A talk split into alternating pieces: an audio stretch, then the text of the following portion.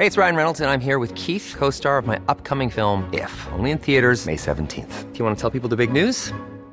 All right, I'll do it. Sign up now and you'll get unlimited for $15 a month in six months of Paramount Plus Essential Plan on us. Mintmobile.com slash switch. Upfront payment of $45 equivalent to $15 per month. Unlimited over 40 gigabytes per month. Face lower speeds. Videos at 480p. Active Mint customers by 531.24 get six months of Paramount Plus Essential Plan. Auto renews after six months. Offer ends May 31st, 2024. Separate Paramount Plus registration required. Terms and conditions apply if rated PG. El Heraldo Radio presenta Zona de Noticias con Manuel Zamacona. Zona de Noticias, el epicentro de la información.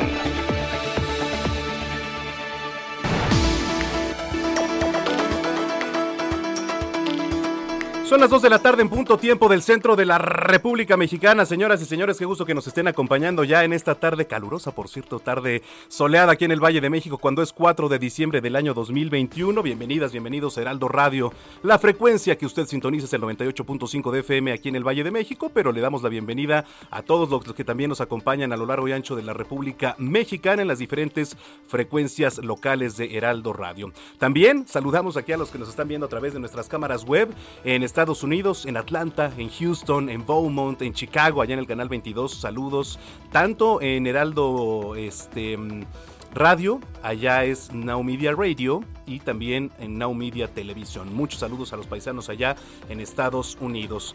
Bueno, por cierto, estaba leyendo, hoy Día Internacional de los Bancos, se celebra hoy 4 de diciembre, una fecha creada en el año 2019 gracias a un decreto oficial establecido por la Organización de las Naciones Unidas. Y bueno, a ver, ¿por qué se celebra el Día Mundial de los Bancos? Para reconocer la importante aportación de la banca internacional con el fin de financiar el desarrollo sostenible y bueno, pues de esta forma mejorar la calidad de vida de la población mundial. Y bueno, a ver, también por qué surge la idea de dedicar un día a los bancos. Cada vez más la economía mundial se enfrenta a nuevos retos y desafíos. Uno de ellos es la llamada volatilidad financiera unido además a otros problemas de índole político, social, ambiental, que hacen más difícil lograr los objetivos que se tienen previstos en la Agenda 2030 para el Desarrollo Sostenible. Pues qué gusto que nos estén acompañando, ya sabe que tenemos toda la coyuntura local, nacional e internacional para que esté en sintonía con nosotros, así que lo invitamos a participar en nuestras redes arroba Samacona al aire, arroba Samacona al aire. Oiga, vamos a estar platicando con Martí Batres, el secretario de Gobierno de la Ciudad de México, porque se viene ya el fin de semana próximo, el Día de la Virgen, que por cierto vamos a estar dando una cobertura tanto para radio como para televisión. Un servidor va a estar allá en la Basílica haciendo pues toda la crónica de color para Heraldo Televisión y también aquí para los micrófonos de Heraldo Radio. Así que vamos a estar muy pendientes. Tercer aniversario del presidente Andrés Manuel López Obrador. ¡Qué barbaridad! Eh, mire, tenemos en pleno la llegada de Omicron, esta nueva variante del coronavirus. Bueno, pues en la semana fue el tercer informe de gobierno de la gestión del presidente Andrés Manuel López Obrador, en donde ya previamente y sabiendo que está la variante tocando la puerta aquí en nuestro país, ya llegó por cierto el primer caso, dice, eh, oiga, pues vamos al Zócalo y el cubreboque es opcional, ¿eh? no se preocupe, usted puede ir, y sí, un gentío que había en el Zócalo. Muchos camiones, por supuesto, porque usted cree que por la bonita cara van, ay, quiero ir al informe del presidente. No, eso no sucede, ni en este sexenio ni en anteriores. Pero bueno, ahí va la gente, ahí va la gente. Esperemos que, que no haya contagios severos. Lo sabrá seguramente porque es difícil que entre tanta masa de población no haya un solo contagiado. Pero bueno, esperemos también que usted ya esté vacunada y vacunado. Qué gusto que esté con nosotros cuando son las 2 de la tarde con 3 minutos. Le saluda Manuel Zamacón y vamos con lo más importante generado hasta el momento. El presidente de México, Andrés Manuel López Obrador, de por el Estado de México y acompañado del gobernador Alfredo del Mazo, anunció que este martes 7 de diciembre inicia la vacunación de refuerzo a los adultos mayores del país, es decir, la aplicación de la tercera dosis anti-COVID-19. Muy probable que comencemos con la vacuna de refuerzo para adultos mayores a partir del martes próximo. Todo esto por el invierno, porque siempre, con pandemia o sin pandemia, en el invierno la gente mayor padece más. Por su parte, el gobernador Alfredo del Mazo informó que durante el 2021 se han reducido los delitos de alto impacto en el Estado de México, especialmente en homicidio doloso, robo a negocio con violencia, secuestro, robo a transportista con violencia, robo de vehículo con violencia, robo de vehículo sin violencia y también los feminicidios. Para ver cómo han disminuido algunos de estos delitos, muestro el de alto impacto, en donde tenemos una disminución promedio anual del 5.3% en los delitos de alto impacto y tenemos la disminución de homicidios doloso también durante estos tres años con un promedio anual del 0.9%, pero vemos ahí la tendencia que ha habido de los últimos tres años en este delito. Eh, lo mismo eh, robo de vehículo con un 10% y eh, bueno, así tenemos cada uno de los, de los delitos. Oiga, le platico, se llevó a cabo la marcha estudiantil contra la designación de José Antonio Romero como director del CIDE. En la movilización participaron el historiador Jan Meyer y Alejandro Layuz, quien fuera destituido el pasado mes de octubre como director del CIDE en la región centro, sede Aguascalientes.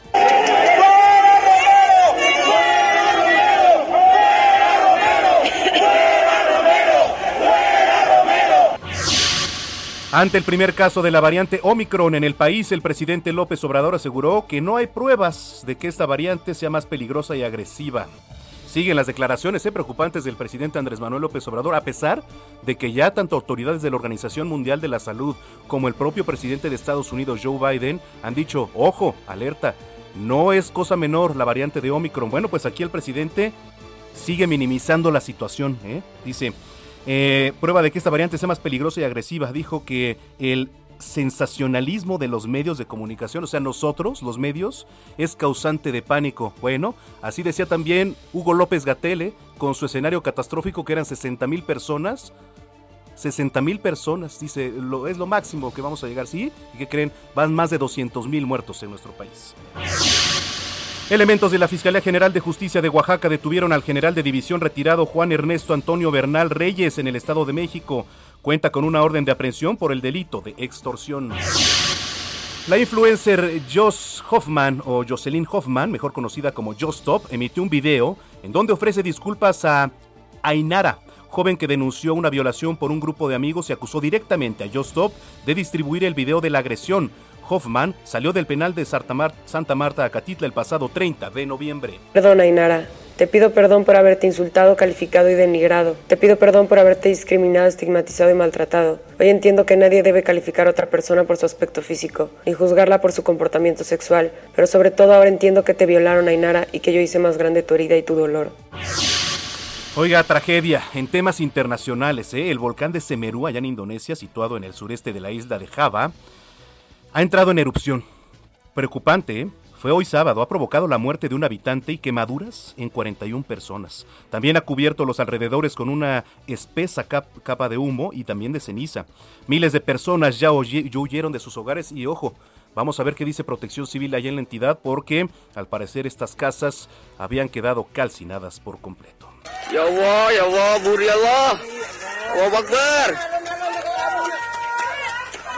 啊我这是我。啊我我我我我赢了 Bueno, y mientras que aquí se minimiza la situación, eh, el gobierno de Estados Unidos impuso nuevas restricciones a viajeros internacionales para contener la variante de COVID-19 Omicron. A partir del lunes 6 de diciembre, los visitantes extranjeros deberán presentar una prueba PCR negativa hecha un día antes del viaje y no 72 horas previas. Autoridades de Río de Janeiro cancelaron las celebraciones de Año Nuevo después de que Brasil confirmó los primeros casos de la variante Omicron del coronavirus en el país más grande de América Latina. Le digo, en todos los países, en todos los países se mantiene la alerta. En temas eh, deportivos, el británico Lewis Hamilton partirá este domingo de la pole position en el Gran Premio de Arabia Saudita después de firmar el mejor crono, por cierto, de la sesión de clasificación disputada este sábado en el circuito urbano de Jeddah. El holandés Max Verstappen, líder del campeonato, saldrá en tercera posición. Por detrás, Valtieri Bottas, mientras que Sergio Checo Pérez, el mexicano, saldrá en el quinto lugar. Los cuatro equipos que disputan las semifinales aún tienen posibilidades de avanzar a la gran final de México en el Apertura 2021 de la Liga, ¿cómo es? ¿Muy X o MX?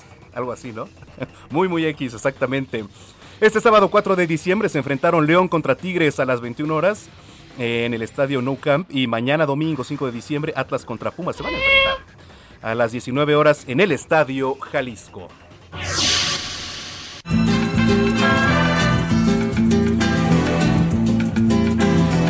Quizá porque mi niñez sigue jugando en tu playa y escondido tras las cañas duerme mi primer amor. Llevo tu luz y tu olor por donde quiera que vaya. Bueno, Joan Manuel Serrat, eh, decidido que se va a retirar después de una gira que comenzará en abril del 2022 en Nueva York y va a terminar a finales de este año en Barcelona.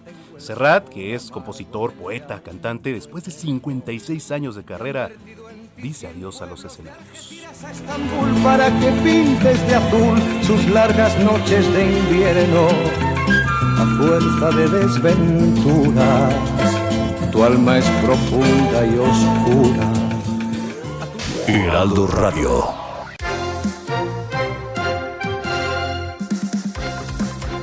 En el resumen informativo le platicaba que se está llevando a cabo la marcha estudiantil o se llevó a cabo la marcha contra la designación de José Antonio Romero como director del CIDE. En este punto estuvo nuestro compañero Mario Miranda, reportero del Heraldo. ¿Cómo estás, Mario? Qué gusto. ¿Qué tal? Buenas tardes. Pues comentarles que este sábado se cumplen seis días de la toma de las instalaciones del CIDE ubicadas en la carretera México-Toluca 3655, esto en la alcaldía Álvaro Obregón ya que los estudiantes están en desacuerdo con la ratificación del director José Antonio Romero, por lo cual sería aproximadamente 600 alumnos entre padres y maestros del Centro de Investigaciones de Docencia y Económica CIDE realizaron una marcha del Parque Hundido a las instalaciones del CONACYT ubicadas en Avenida de los Insurgentes 1582, esto en la alcaldía Benito Juárez. Los alumnos, al llegar a las instalaciones del CONACYT, colocaron cartulinas y carteles y gritaron quejas, así como también pegaron letreros en la entrada principal de esta dependencia. Por tal motivo, estuvo cerrada Avenida de los Insurgentes alrededor de más de una hora. Ya en estos momentos, hace media hora, terminó la marcha y los jóvenes ya se retiraron del lugar. Correcto, gracias por el reporte, Mario. Hasta luego, buenas tardes. Muy buenas tardes, Mario Miranda. Oiga, eh, Hoy hubo mañanera sabatina ahí en el Estado de México, lo que le platicaba también al inicio de este espacio. Paco Nieto, tú tienes toda la información. ¿Cómo estás? Buena tarde. ¿Qué tal? Muy buenas tardes. Te saludo desde Toluca, donde el presidente Andrés Manuel López Obrador, pues como tú ya lo adelantaste, tuvo su mañanera sabatina, una, la primera mañanera sabatina de varias, nos adelantó el presidente, porque va a dar otra conferencia de prensa el próximo sábado en Tijuana, Baja California. Y bueno, pues el presidente explicó que se trata de hacer reuniones de seguridad eh, y aprovechar lo que resta del año para hacer este tipo de evaluaciones y bueno, pues nos adelanta el presidente que estará haciendo mañaneras sabatinas, pero también en esta mañanera se habló sobre la seguridad, eh, se explicó que durante eh, 2021 se ha reducido los delitos de alto impacto en el Estado, especialmente en siete de ellos, esto lo dijo el gobernador del Estado de México, Alfredo del Mazo. Estos siete delitos son homicidio doloso, robo a, de negocio con violencia, secuestro, robo a transportista con violencia, robo, robo de vehículo con violencia y robo de vehículo sin violencia, así como el feminicidio. Escuchemos al gobernador del Estado de México. Para ver cómo han disminuido algunos de estos delitos, muestro el de alto impacto, en donde tenemos una disminución promedio anual del 5.3% en los delitos de alto impacto y tenemos la disminución de homicidios doloso también durante estos tres años con un promedio anual del 0.9%, pero vemos ahí la tendencia que ha habido de los últimos tres años en este delito. Eh, lo mismo eh, robo de vehículo con un 10% y eh, bueno, así tenemos cada uno de los, de los delitos. No, pues también el presidente López Obrador anunció que este martes iniciará la vacunación de refuerzo a los adultos mayores, es decir, la aplicación de la tercera dosis anti-COVID. Adelantó que el próximo lunes habrá una reunión de gabinete de salud en Palacio Nacional donde se detallarán ya pues eh, la forma en cómo los adultos mayores van a recibir esta tercera dosis, pero bueno, el presidente adelantó que esto ya es un hecho que a partir del próximo martes se estarán vacunando la tercera dosis. Escuchemos. Muy probable que comencemos con la vacuna de refuerzo para adultos mayores a partir del martes próximo. Todo esto por el invierno, porque siempre, con pandemia o sin pandemia, en el invierno la gente mayor padece más. Y bueno, en estos momentos el presidente está haciendo una revisión con el gobernador del Estado de México, están revisando la obra del tren eh, que va que irá de Toluca a la Ciudad de México y posteriormente el presidente estará también haciendo un recorrido en la cuarta sección del bosque de Chapultepec. Pues es parte de lo que está sucediendo este domingo con el presidente López Obrador. Bueno, pues ojalá también se puedan dar una vuelta ahí en donde pasa el transporte público y los robos a diario que se dan y además queda evidencia en las cámaras de seguridad porque de verdad es impactante todos los días, todos los días, a todas horas, ya es este hasta descarada, ¿no? La forma en que estos tipos se suben a, las combis. Y te hablo en, los, en las zonas limítrofes, limítrofes, perdón, entre la Ciudad de México y el Estado de México, pero pues no hay, no hay operativo alguno, entonces también ojalá y le puedan echar ojo a esto. Pero en fin, así las cosas Gracias por el informe, Paco. Buenas tardes. Muy buenas tardes. Oiga, aquí en la capital, la titular de la Fiscalía General de Justicia, Ernestina Godoy, eh, pues está en desacuerdo eh, por el aplazamiento que se dio de la audiencia por el tema de la línea 12 del metro. Carlos Navarro, tú tienes toda la información. ¿Cómo estás? Buenas tardes, Manuel. Te saludo con gusto a ti al auditorio y comentarte que la titular de la Fiscalía General de Justicia de la Ciudad de México, Ernestina Godoy, manifestó su desacuerdo por el aplazamiento de la audiencia por el colapso de la línea 12 del metro que se llevará a cabo hasta marzo de 2022. Hoy, en la instalación del Gabinete de Seguridad y la Mesa de Construcción de, Paz, el alcaldista Calco, la titular del organismo autónomo también señaló que no se trata de un acuerdo con el gobierno de la Ciudad de México. Escuchemos. El día de ayer en, la, en el tribunal se decidió que se posponía hasta marzo de 2022. Nosotros no estamos de acuerdo, eh, no es un acuerdo con el gobierno porque al parecer eh, así, así lo consigna la prensa, que por acuerdo con el gobierno se, se pospuso, no, no es así, eh, son decisiones que se toman en, en los tribunales, hay una defensa, defensas ahí que están pidiendo una serie de situaciones que desde nuestro punto de vista son em, no son viables. Además, Manuel, comentarte que ante la petición de los afectados por el colapso de la línea 12, quienes piden conocer las condiciones de los acuerdos reparatorios con Grupo Carso, la fiscal general de justicia local manifestó que hay cláusulas que definen su estatus, por lo tanto, no se pueden divulgar las condiciones. Escuchemos.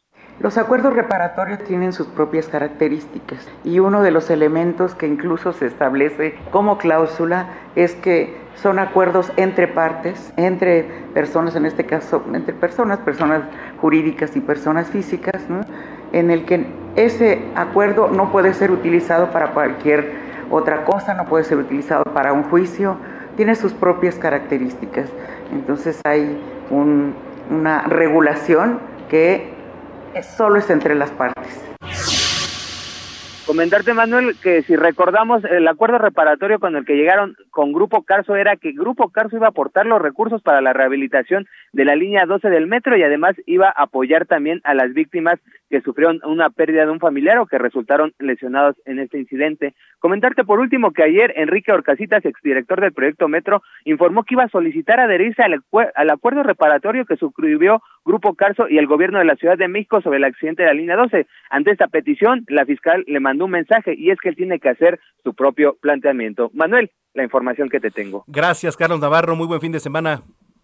Hasta luego, buen fin de semana, Manuel. Gracias, es Carlos Navarro, reportero de Heraldo Media Group aquí en la capital. En Michoacán, Charbel Lucio, adelante.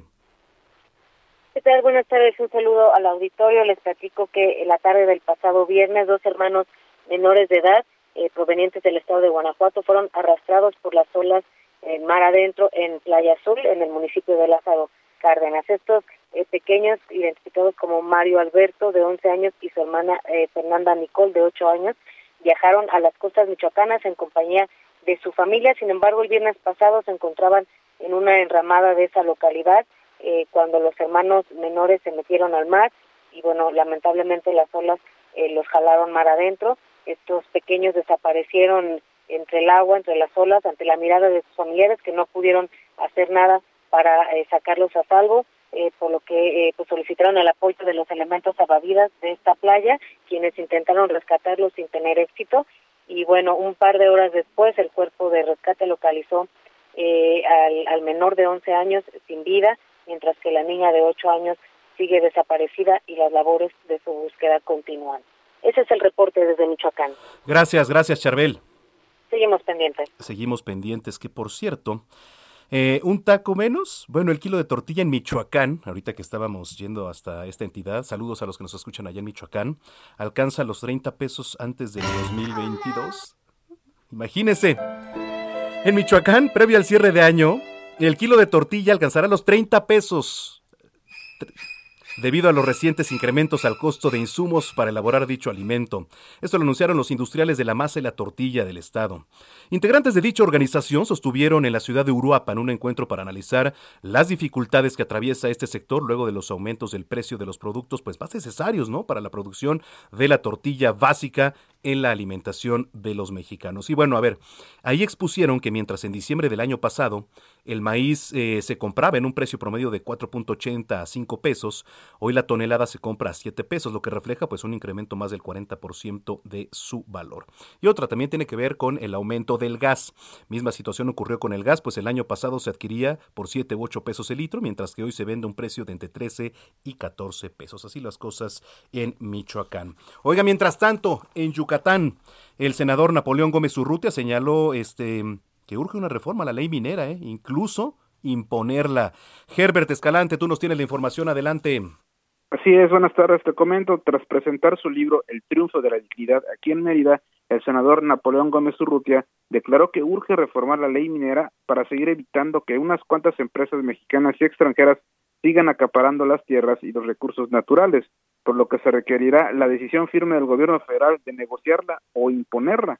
El legislador de Morena sostuvo que el actual sexenio del presidente Andrés Manuel López Obrador es la oportunidad de modificar dicha legislación, porque si no se hace ahora, quién sabe qué pasará en el futuro, sobre todo porque durante varios años los empresarios se dedicaron a flexibilizarla con concesiones a su favor y no a los intereses del país. Declaró que precisamente los em, dichos empresarios se oponen a reformas importantes como la energética y la minera, ya que tienen intereses creados para acaparar y concentrar los recursos de México son el obstáculo mayor, por eso se necesita un proyecto de reforma serio y la decisión firme del gobierno de negociar o imponerla, porque voluntariamente será muy difícil, sostuvo Napoleón Gómez. Recordó que con la actual ley se ha distribuido el 60% de las 200 millones de hectáreas de territorio minero del país a inversionistas mexicanos y extranjeros, lo que ha significado la de la soberanía nacional. Dijo que es necesario, que es casi urgente, porque a lo largo del tiempo las concesiones se flexibilizaron tanto que ahora hasta pueden ser 100 años cuando un, de, para las empresas cuando un yacimiento minero eh, pues se gasta en 20. Esta es la información que tenemos desde Yucatán sobre la visita de Napoleón Gómez Urrutia que presentó su libro aquí en la capital yucateca. Presentó su libro. ¿Y cómo, cómo sabes cómo se llama el libro ahí de Napoleón? Se llama El triunfo de la dignidad y en él habla sobre eh, el tiempo que estuvo en el, exilio en, en Canadá. Él, señala que, bueno, que eh, eh durante todo este tiempo recibió eh, señalamientos y acusaciones eh, por parte de los hombres más ricos del país y de los expresidentes eh, Felipe Calderón, Vicente Fox y Enrique Peña Nieto y que al final de cuentas eh, al ganar el juicio en la Suprema Corte de Justicia de la Nación pues le dio la razón de que bueno eran esas personas que que dice que detestan la clase trabajadora, detestan la clase minera y que por eso lo estaban persiguiendo. Bueno, pues ahí está la información desde Yucatán. ¿Cómo anda el clima por allá, eh, Herbert? Pues está, está rico, no hay tanto calor, eh, pero pues eh, el frío no se siente aún. Sí, está muy templado. dejemos en está rico. Sí, así es. Bueno, gracias Herbert. Un abrazo. Un abrazo, Herbert Escalante desde Yucatán. Aquí cómo sería un clima rico, porque lo voy a platicar. Aquí de repente el clima está loco en la Ciudad de México. Un día nos llueve, en el sol te quemas, en la sombra hace frío, ¿no? Entonces, pues uno ya no sabe. Y vamos a arrancar con nuestras efemérides musicales de este sábado recordando al cantante, compositor y productor musical estadounidense Lou Rawls, quien el pasado primero de diciembre habría cumplido 88 años y lo hacemos escuchando su más grande éxito, que es You'll Never Find Another Love Like Mine. bueno, algo así en español dice, nunca encontrarás otro amor como el mío, lanzado en su disco All Things in Time. Esto en 1976. Soy Manuel Zamacona, vamos a la pausa. Regresamos y participe con nosotros. ¿Sabe qué va a pasar? Em, la Secretaría de Salud ya está emitiendo una alerta para los viajes internacionales. Regresando le platico de qué se trata. Pausa. It'll take the end of all time. Someone to understand you.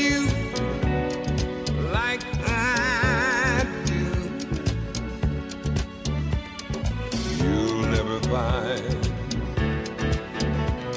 the rhythm, the rhyme, all the magic we shared, just us two. Oh, Vamos a una pausa y regresamos con Manuel Zamacona a Zona de Noticias por Heraldo Radio.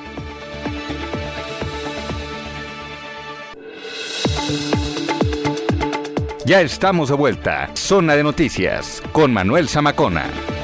En Soriana, la Navidad es de todos. Cebolla blanca a 19.80 el kilo o alitas enchiladas a granel para asador a 79.90 el kilo y todas las salchichas empaquetadas llevan la segunda al 50% de descuento. Soriana, la de todos los mexicanos. A diciembre 5, aplican restricciones, excepto para azar. Válido en Hiper y Super.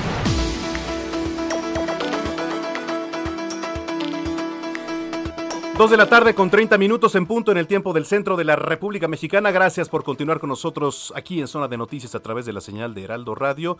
La frecuencia en el Valle de México es el 98.5 de FM. Y saludamos a los que nos escuchan a través de las diferentes frecuencias locales en todo el país y aquí en las cámaras web, en Now Televisión, en Estados Unidos también, por supuesto, en Now Media Radio.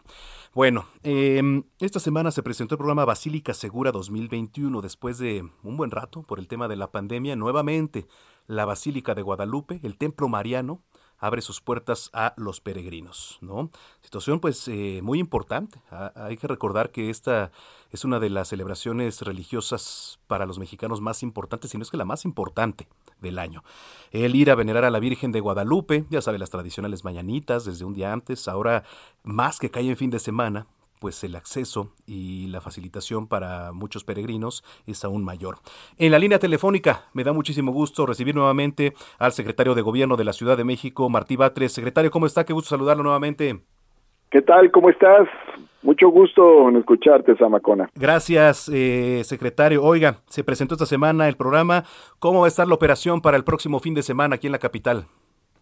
Mira, el operativo va a iniciar a las 7 horas del 11 de diciembre y, final, finalizará a las 14 horas del 13 de diciembre. Se espera que puedan llegar unos 5 millones de visitantes. Van a participar por parte del gobierno de la ciudad, la Secretaría de Gobierno, la Secretaría de Seguridad Ciudadana, la Secretaría de Bienestar, la de Obras, la de Turismo, la de Protección Civil y la Fiscalía General de Justicia. Eh, va a haber eh, auxilio, asistencia social, van a estar más o menos unos nueve mil servidores públicos entre eh, elementos de diversas eh, dependencias. Eh, se va a coordinar todo con la alcaldía Gustavo Amadero y eh, es el elemento fundamental del operativo en este caso reside en el hecho de que será una visita, eh, digamos, eh, rápida.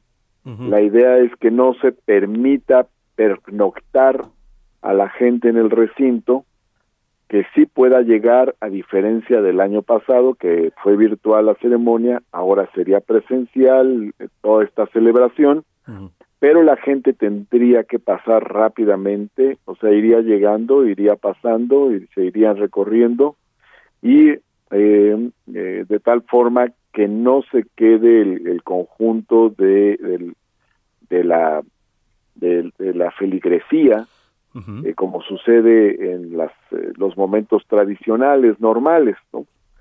Va a ser un formato diferente al de todos los años y también diferente al del año pasado.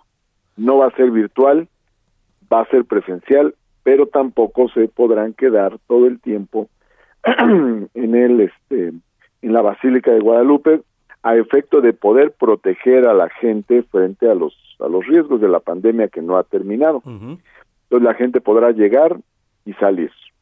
Entrada Y, por salida, eh, ¿no? Así ahí en el templo. En el De entrada por salida. De entrada por salida así será. Se va a, a repartir, eh, se van a repartir cubrebocas. Eh, se- ¿Es obligatorio, secretario, el uso? bueno, desde el punto de vista el llamado, pues, ¿no? Es decir, se va a estar haciendo el llamado a llevar cubrebocas, aparte va a haber cubrebocas ahí que se le va a entregar a toda la población, a todo mundo, ¿no? Digo, no no se va a sancionar a nadie por eso, pero sí se va a pedir que se lleve el cubrebocas al momento de entrar a la basílica. Ahora hay otros elementos del operativo, eh, va a haber este vigilancia también de la policía, eh, se van a estar supervisando cuatro macropuntos principales de acceso a la capital, por la zona norte, en Ferrocarril Hidalgo y Talismán, por la zona sur, Calzada de Tlalpan y Nadadores, por la zona oriente, eh, es por el Faro de Oriente, por la Calzada Ignacio Zaragoza, y por la zona poniente, en la carretera federal México-Toluca, kilómetro 14. Por esos lugares se va a estar eh, recibiendo a la feligresía por esos puntos, esos macropuntos. Y aparte hay ocho puntos importantes eh, relacionados con el tránsito, donde el personal eh, de policía va a estar atendiendo y también eh, va a haber este personal del, de la subsecretaría de programas de reordenamiento de la vía pública para atender temas relacionados con comercio en vía pública. Es decir, ese es el conjunto de temas, los he resumido mucho, pero es el conjunto de temas que tienen que ver con este operativo Bienvenido Peregrino 2021. Mire, nos escribe el secretario de aquí de, Iztapalapa, dice, eh, Samacona, ¿van a solicitar certificado de vacunación para el 12 de diciembre? No lo van a solicitar, ¿verdad? No, no, no, no. No, no sería este, muy factible estar revisando a millones de personas que lleven el certificado.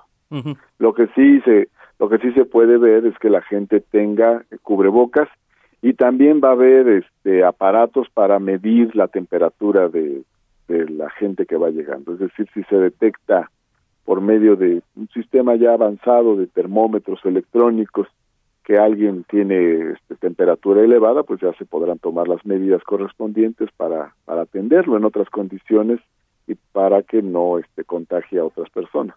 Correcto. ¿Se tiene un aproximado de cuántas personas se estarían esperando? Digo, lo, más fuerte es sábado y domingo, ¿no? Se calcula que a lo largo de estos días van a circular eh, más de 5 millones de personas. 5 millones. Híjole, porque en, años pasados, digo, evidentemente, pues se cerró la, basílica y ahora eh, mucha gente, por lo mismo, por dar gracias, eh, ahora que poco a poco está la vacunación, que, que, se sanó algún familiar, las propias mandas, ¿no? Que tienen las personas que vienen hincadas, algunos hasta caballo o en carros, este, ¿no? Las facilidades, los puntos entonces que se, que se van a tener, ahí se les puede auxiliar a todos los peregrinos que se esperan de, de bastantes entidades. Y ahora se entiende, como bien dices, que hay mucha gente que quiere venir a dar gracias a la Virgen de Guadalupe. Para mucha gente esto es eh, un apoyo muy importante para su, su, su vida cotidiana. Es un tema de fe, es un, es un tema de refrendar eh, una creencia. Entonces, este, pues es muy importante para, para el pueblo de México esta celebración. Es la celebración religiosa más importante en la vida de México. Entonces, esto lo entendemos perfectamente bien y es la concentración social más numerosa que hay cada año en la Ciudad de México. No hay ninguna concentración de ese tamaño. Viene mucha gente de estados de la República, además de, de mucha gente de la de la zona conurbada y de la propia Ciudad de México. Entonces, eh, sabemos que es una celebración muy importante. El año pasado la gente se portó muy bien porque con todo y que esta es una celebración fundamental eh, en la vida de los mexicanos, pues la gente pues no vino, este, aceptó que hubiera una ceremonia virtual, pero una vez que pasó la parte más aguda de la pandemia y estando ya en semáforo verde, pues mucha gente quiere venir a dar las gracias a la Virgen de Guadalupe. Esto va a ser posible, va a poder venir, pero con esta característica que comentamos, buscar que haya un paso rápido de las personas que llegan a la basílica que no se queden a pernoctar, que permitan que otras personas vayan pasando para minimizar cualquier riesgo que pudiera haber. Las mañanitas van virtuales, ¿verdad? las mañanitas a la Virgen de Guadalupe y la misa de medianoche serán pregrabadas ah, y transmitidas en las plataformas digitales de la Basílica de Guadalupe y en televisión. Correcto, entonces comienza 11 de diciembre a las 7 horas y termina el 13 de diciembre a las 14 horas, ¿es correcto? Así es. Perfecto, secretario. Pues bueno, vamos a estar muy pendientes, esperemos que todo salga en orden, así como, como se requiere, como se recomienda, y esté en comunicación con usted a ver si pronto nos viene a visitar a cabina. Estamos en comunicación y con todo gusto vamos a cabina para platicar contigo y con el auditorio. Gracias, secretario. Un abrazo fuerte.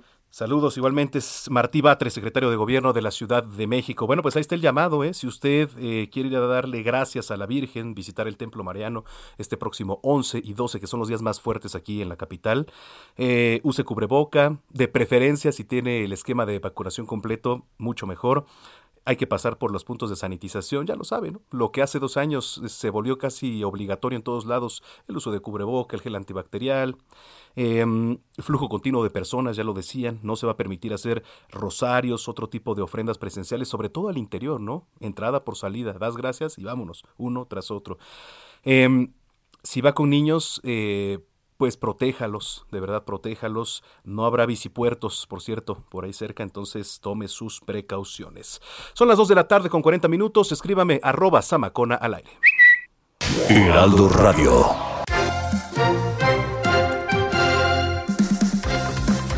Bueno, a ver, seguramente este tema le va a interesar. Preste mucha atención. ¿Usted era de los que declaraba en ceros ante Hacienda? Porque bueno, eh, se suprimió ahora el contexto que impone a los contribuyentes a, a, presentar declaraciones en ceros, lo cual, bueno, pues, ¿qué induce esto? Suponer que esa obligación ya no va a existir, ¿no? Entonces, eh, ¿cuáles son los pros? ¿Cuáles son los contras? ¿Qué está haciendo Hacienda? Administración Tributaria. En la línea telefónica me da mucho gusto saludar, como siempre, al doctor Rafael Arenas, maestro en impuestos y doctor en ciencias de lo fiscal, contador público certificado y además presidente de la Comisión de Asuntos Fiscales de la Asociación Mexicana de Empresas de Seguridad Privada. Doctor, qué gusto saludarlo. Manuel, ¿qué tal? Muy buenas tardes. Mucho gusto a ti y a tu auditorio. Buenas tardes. Gracias. saludarlos. Estaba viendo este tema en la semana interesante, ¿no? Porque, pues, eh, en años pasados, digo, casi siempre había personas que declaraban en ceros. ¿Qué significa esto para poner un contexto y qué es lo que viene, doctor? Ok, claro que sí. Bueno, en la reforma fiscal para el año 2022 hay un parrafito, el sexto párrafo, la última parte del artículo 31 del Código Fiscal de la Federación, que reza así Dice, cuando no existe impuesto a pagar ni saldo a favor por alguna de las obligaciones que se deban de cumplir en declaraciones normales o complementarias, los contribuyentes deberán informar a las autoridades fiscales las razones por las cuales no se realiza el pago. Bueno, aquí hay que tener un contexto muy importante que viene desde el año 2000, cuando empiezan las declaraciones vía Internet. Esto, esta, e, esta reglita dejó de funcionar por ahí desde el 2009 al 2014. ¿Qué era esto? Cuando antes se presentaban declaraciones en ceros, cuando inician el año 2000 estas declaraciones, se presentaban mediante dos vías. Una, que era el pago directo bancario, el pago del impuesto como tal, y cuando yo no tenía ningún impuesto a cargo, entonces me metía al portal bancario y decía ISR por pagar, por ejemplo, cero. Y entonces en ese, en ese que se llamaba aviso cero, yo le, le, explicaba a la autoridad las razones por las cuales hay cero, o porque no tuve ingresos, este, porque las, las, este, las deducciones fueron mayores, porque las retenciones fueron mayores, por alguna causa yo presenté cero. Bueno, esto es lo que se refiere a este párrafo, que deja de tener vigor por la actualización de las plataformas del SAT de las declaraciones de pagos, de, de este formato de declaraciones y pagos que surte efecto desde el 2009 hasta el 2014. Entonces, desde el 2009 aproximadamente, se dejan de presentar estas declaraciones aviso cero. Esto no quiere decir que dejen de presentar declaraciones en ceros los que están obligados a presentar ese impuesto. Si me sale cero, yo presento cero. Lo que se suprime es un texto que mencionaba que le debo de informar a la autoridad la razón por la cual no le realizo el pago que es diferente de presentar mi declaración en cero. Es decir, eliminan un párrafo que técnicamente y en la práctica ya no existía desde el 2014. Eso es lo que corresponde a esto. Pero no es cuestionable esto, o sea, no, no es que Hacienda te esté cuestionando, por ejemplo, oye, pero ¿por qué está en cero? Y entonces, eh, ¿con qué comes? ¿Con qué este, subsistes? ¿No? Todo esto no, no es cuestionable por parte de Hacienda, doctor. Sí, sí, sí, claro que sí. De hecho, era cuestionable y se debe haber cuestionado desde el año 2000 hasta el 2009 que dejó de, de, este, de, estar esta regla, que seguía vigente, pero no había forma de decirle a la autoridad. Entonces, digo, nunca hubo ningún amparo al respecto, pero sí, la, se, se llamaba aviso cero. ¿Por qué no pago impuesto? Ah, es que no tuve ingresos. Por supuesto, digo, si yo no tuve ingresos en ese momento, le tenía que avisar a la autoridad. Hoy este, se, se deroga esa regla estaba vigente que le tenía que avisar a la autoridad, pero no había forma de avisar a la autoridad. Técnicamente se derogó a través de formato esta regla. Y claro, el hecho de informarle, se le informa a la autoridad cuando, cuando ejerce facultades de vigilancia profunda, ¿por qué no me pagas el impuesto? Pues porque no tuve ingresos, o porque no tuve cobranza, o porque tuve gastos mayores a los ingresos. Antes era esto, hoy ya no. Desde el año 2009 al 2014, de manera paulatina, los contribuyentes dejaron de presentar esta declaración aviso cero y razones por las cuales no se realiza el pago. Doctor, ¿quién es quien generalmente declara en ceros? ¿Personas a lo mejor con comercio informal? ¿Podría ser en, su mayoría o, o quiénes? Ok, este, bueno, sí, lamentablemente los que están en el comercio informal, ni, ni declaración en cero ni declaración con pago. O sea, no, no, no. Sin no, declaración. No declaran absolutamente nada. Así es, así es. Ahora, ¿quiénes declaran en cero? Digo, evidentemente aquellos que no tienen ingresos, sí tienen una actividad económica, pero por alguna causa no tienen ingresos, ya sea o porque no están este, realizando eh, el trabajo de prestación de servicios o venta de bienes o algún arrendamiento que no tengan ingresos al respecto, tendrían que presentar su declaración en ceros. Ahora bien, ¿cómo, cómo detecta la autoridad que la, que la declaración está mal presentada? Cuando no coinciden los CFDIs que yo expido con motivo de mis ingresos contra la declaración. Si yo tengo una venta de bienes o prestación de servicios que en un mes de calendario tengo, no sé, 10 mil pesos de ingresos con esos FDIs y que yo los cobré en ese mes, y en ese mes presento mi declaración en ceros, por supuesto que es un foco rojo ante la autoridad. ¿En dónde debe de coincidir? En el hecho de que yo no expida FDIs, ¿sí?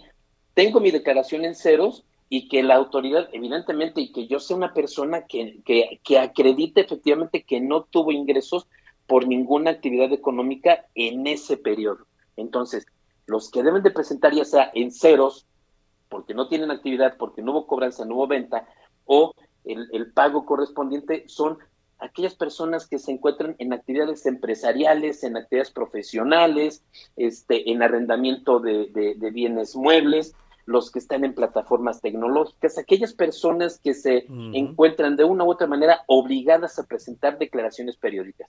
Una cosa es presentar la declaración y otra cosa es presentarla en ceros o sin pago o con pago, por ejemplo, o con un saldo a favor. La obligación es presentar la declaración.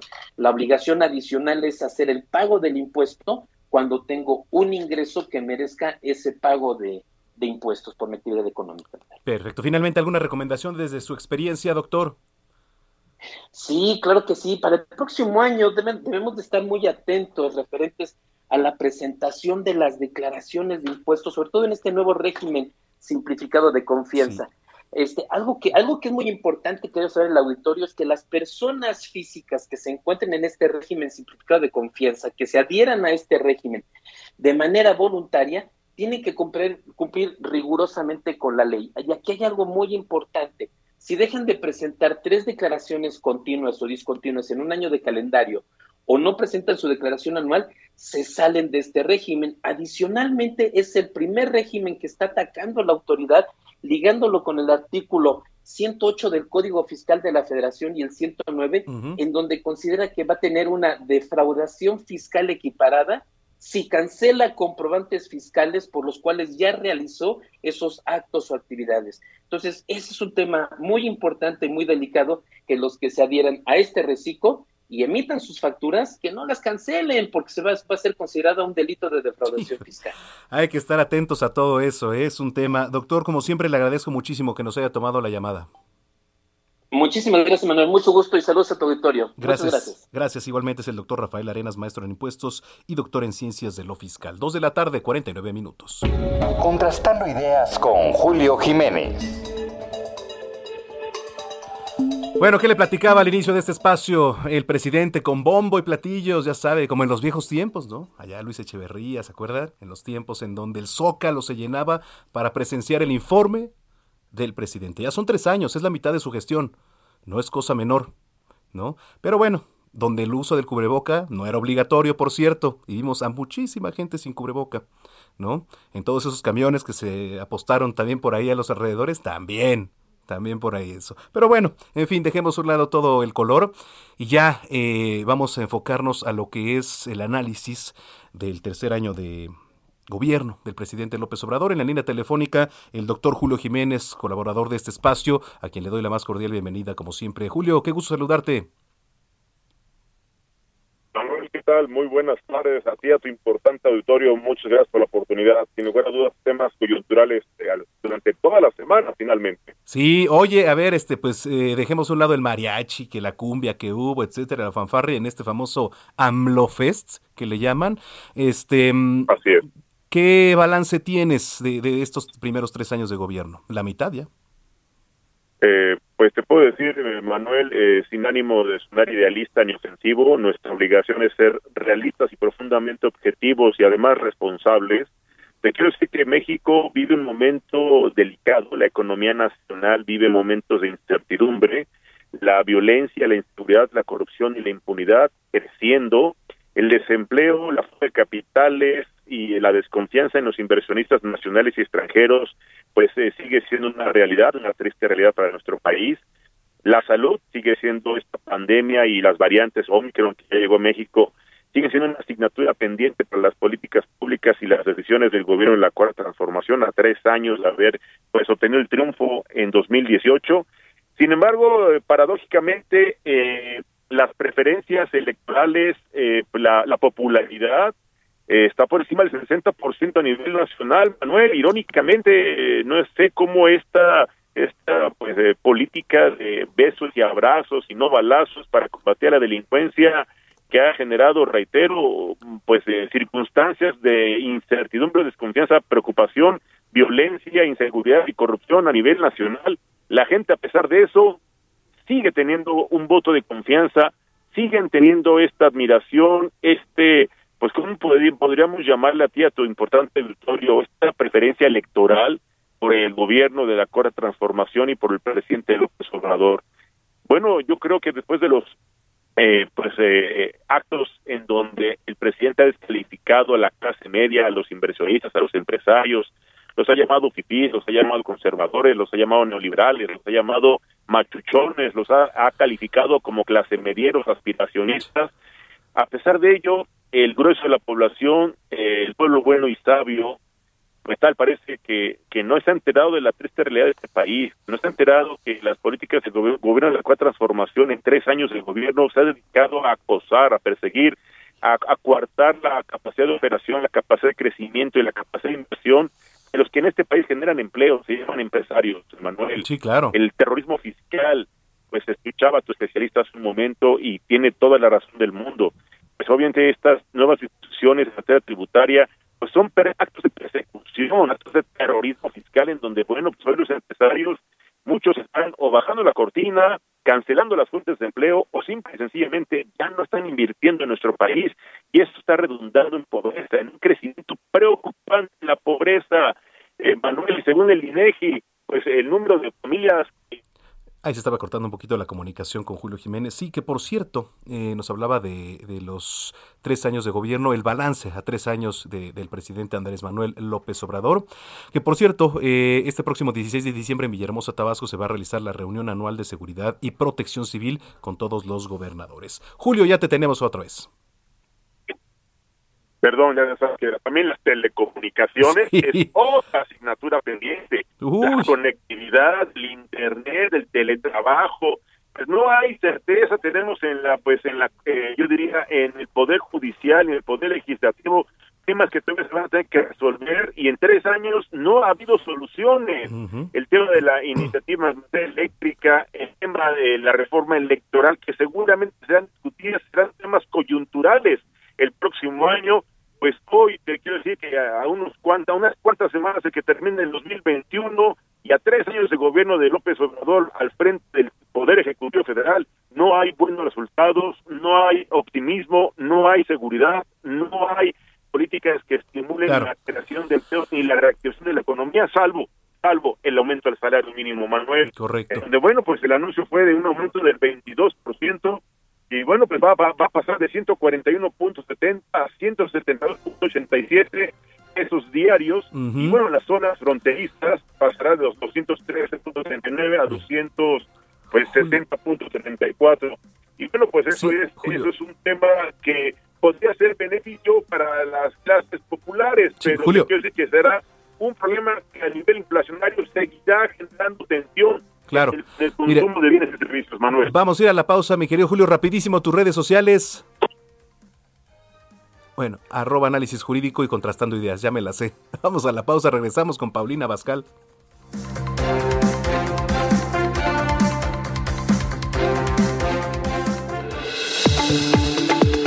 Vamos a una pausa y regresamos con Manuel Zamacona a Zona de Noticias por Heraldo Radio.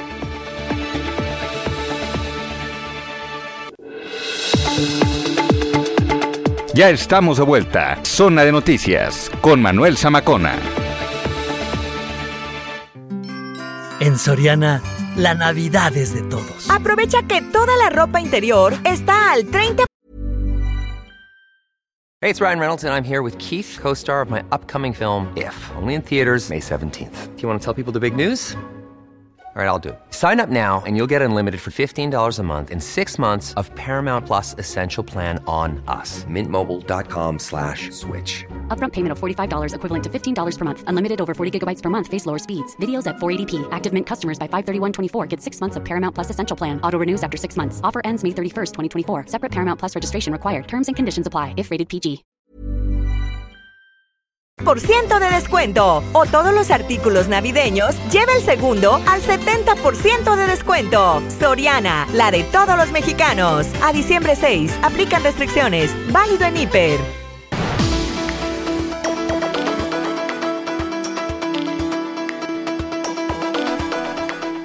Son las 3 de la tarde en punto ya en el tiempo del centro de la República Mexicana. Gracias por seguirnos acompañando aquí a través de la señal de Heraldo Radio. Usted está en zona de noticias en el 98.5 de FM en el Valle de México y a través de las diferentes frecuencias locales a quienes sintonizan a través de la República Mexicana a lo largo y ancho de sur a norte y de norte a sur. Y en Estados Unidos también llegamos como de que no a través de Heraldo Radio y Heraldo este, y Radio, no Media Radio, perdón. Este, saludos a los que nos ven aquí a través de nuestras cámaras web en Atlanta, en Houston, en Beaumont, en Chicago. Saludos, gracias, gracias por estar aquí con nosotros. Y ahorita nos vamos a enlazar, por cierto, hasta la ciudad espacial allá en Houston, Texas, con nuestro colaborador Juan Guevara de Tecnología, que nos trae un gran, gran tema, por cierto. ¿eh? Y eh, además, ya, ya está por aquí en la línea telefónica Paulina Bascal, ahorita vamos a ir con ella porque nos trae una receta pues más que navideña, ¿no? Un platillo típico navideño. Eh, oiga, lo invitamos también a que esté en comunicación con nosotros a través de nuestras redes sociales, arroba Heraldo de México, arroba Heraldo de México y también para que visite nuestra página www.heraldodemexico.com.mx. Estaba viendo mi querida Gina aquí en las tendencias justamente del Heraldo, porque Hola, usted Manuel. ingresa, ¿no? Al Heraldo. ¿Cómo estás, Gina? Muy bien, buenas tardes a todos. Gracias, Gina Monroy es nuestra jefa de información. Eh, pues cada día son más los videos que se vuelven virales, ¿no? Por presentar situaciones que parecen a lo mejor o quizá extrañas. ¿no?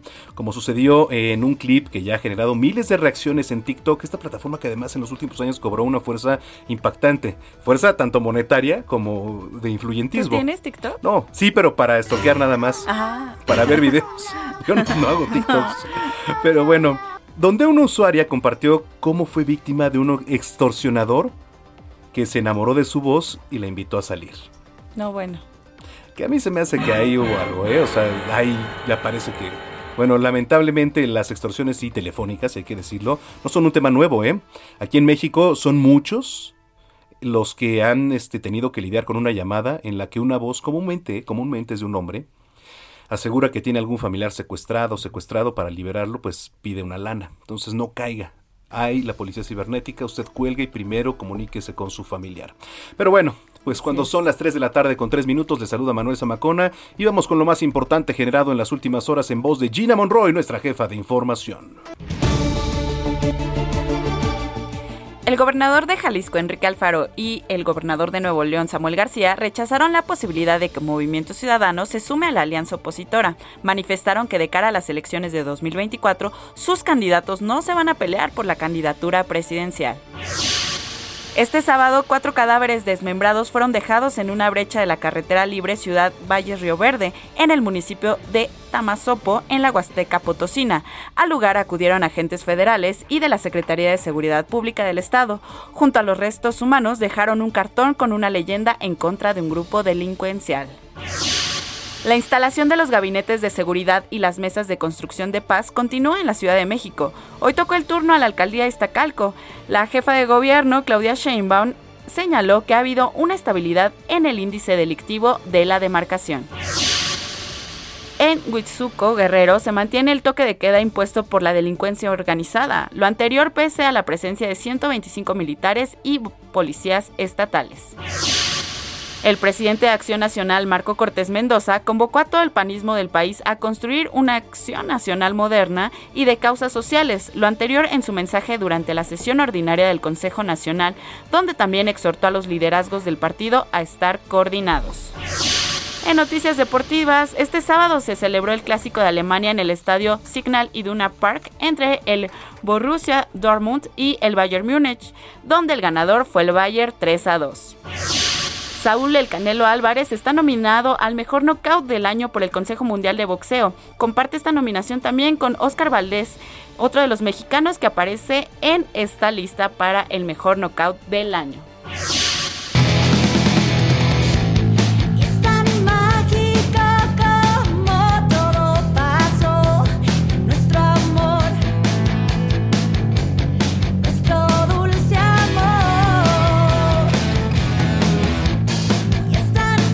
Bueno, Manuel, estamos escuchando a la cantante y actriz Anaí, quien regresó a los escenarios con un tema en compañía de la banda Moderato. Este, sí, se trata del sencillo Nuestro Amor, que fue interpretado por ella hace varios años en el grupo que surgió durante la telenovela ¿Cómo? RBD. La- RBD. Ah. Sí, en la telenovela RBD. ¿Y su esposo no canta? No. Ay, yo espero que no. no, que se dedique a hacer política. A mí exacto. no me gustó tanto el No, cover, suena oye, raro. RBD, este, la ex integrante. Bueno, integrante o ex integrante, ¿cómo le decimos? Se juntaron hace poco, Sí, ¿no? entonces supongo que integrante, todavía. integrante todavía. Es tu gusto culposo, RBD, ¿no? Sí, pero esta canción no me gustó. Esta que estamos Sí, escuchando. no. A ver, trépale tantito, mi Javi. Es tan sencillo que no sé cómo explicar. Aparte es una rola de RBD. ¿Ves? Todo por tu culpa. es una rola de RBD. Sí, ¿No? ajá, y con moderato. Muy Mm, bien. Pues suena rara, Rara. diferente. La voy a escuchar al rato. Sí. ¿Está en Spotify? Sí, ya está en todas las plataformas. la voy a escuchar. Me voy a ir escuchándola, a ver qué tal. Gracias, Gina. No, de qué Manuel.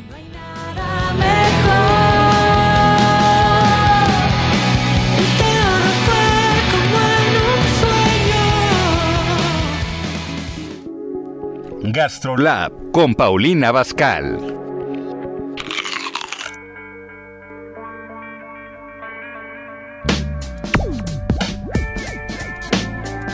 Llegó el momento favorito y delicioso de la tarde, escuchar a mi querida chef Paulina Abascal como cada sábado. ¿Cómo estás, mi querida Pau? ¿Cómo estás, Manuel? Gusto saludarte a ti y a todos los que nos escuchan este sábado. Muchísimas gracias. Oye, pues entramos de lleno al mes de diciembre y tú dirás. No, bueno, pues que es que con el mes de diciembre vienen muchas recetas deliciosas. Ya empezamos el sábado pasado con el ponche para entrar en calor. Y bueno, hoy vamos a platicar acerca del bacalao. Ay, no me digas, está muy difícil eso. No está difícil porque te voy a dar una parte de la receta hoy y la próxima semana, que siempre nos escuchamos, la otra parte. Eso me Para parece que así lo puedan ir anotando y digiriendo poco a poco. Papel y pluma listo. Mira, es bien importante que puedan comprar el bacalao que, que bueno, venden en el súper, en todas estas tiendas donde encuentras vinos, licores y demás, y que compren la lonja, que vean que no venga tan, tan pegado a la piel y tan delgadito, sino que venga más gruesecito para que tenga mucho más carnita y no tanta espina. Ok. Es bien importante poner este bacalao a remojar por varios días, Manuel, porque esto le va a quitar la sal con la que lo curan para que el bacalao pueda estar eh, pues a temperatura ambiente y que no se eche a perder y todo este proceso para para poderlo conservar. Aproximadamente cuántos Entonces, recomiendas, cuántos días. Fíjate que yo recomiendo como unos tres días y que le hagan varios cambios de agua, porque se va a hidratar y además le va a quitar toda, toda, toda la sal que siempre hace que te pueda quedar pues literalmente salado tu bacalao. O sea, este punto de estar desalando es de las cosas más importantes. Correcto. ¿ok? Una vez de que tú ya hiciste este proceso, bueno, pues es importante también empezar a limpiarlo porque trae muchas espinas. Y es muy feo que te estés saboreando tu No, bacalao sí. No, no, no. y de pronto te lleguen tres espinas a la vez, ¿ya sabes? Sí. Entonces, sí es importante y por eso es tan minucioso y tan tardado hacer el bacalao, porque hay que ir desmenuzando de poco a poco, sintiendo dónde tiene la espina y pues quitándosela. Ujú. Sí, ese es un trabajo, oye, pero es este un trabajo, como dices, minucioso y quizás se lleve Muy sus horas, pero es importantísimo para la hora de, de- de la degustación. Exacto. Yo lo que les recomiendo también es, si ya se van a aventar a hacer bacalao, bueno, pues compren una buena cantidad para que a lo largo de la semana pues lo vayan haciendo y lo pueden también congelar. Si ustedes tienen espacio en su congelador y quieren hacer a lo mejor, no sé, te pongo un ejemplo, unos cuatro kilos, pues a lo mejor sacas dos kilos para tu cena y otros dos kilos pues para el resto del mes o el recalentado, ¿por qué no? En la cena de Año Nuevo. Ok, perfecto. Para el Bueno. recalentado. Venga. Bueno, entonces hasta ahí pues todo súper claro, ¿no? ¿Correcto? Bueno, entonces ahí vas a dejar ya desmenuzadito y todo tu bacalao y por el otro lado vamos a empezar a hacer un sofrito de jitomate. ¿Sofrito? Esta va a ser, sí, esta va a ser una parte medular de toda la receta porque necesitamos tener ahí todo el sabor que sea posible porque es lo que le va a pasar a tu bacalao. Si tú haces un sofrito que lo quieres hacer a las prisas, que no está rico y demás, pues obviamente te va a quedar insípido. Entonces vamos a hacer la receta del sofrito. Venga.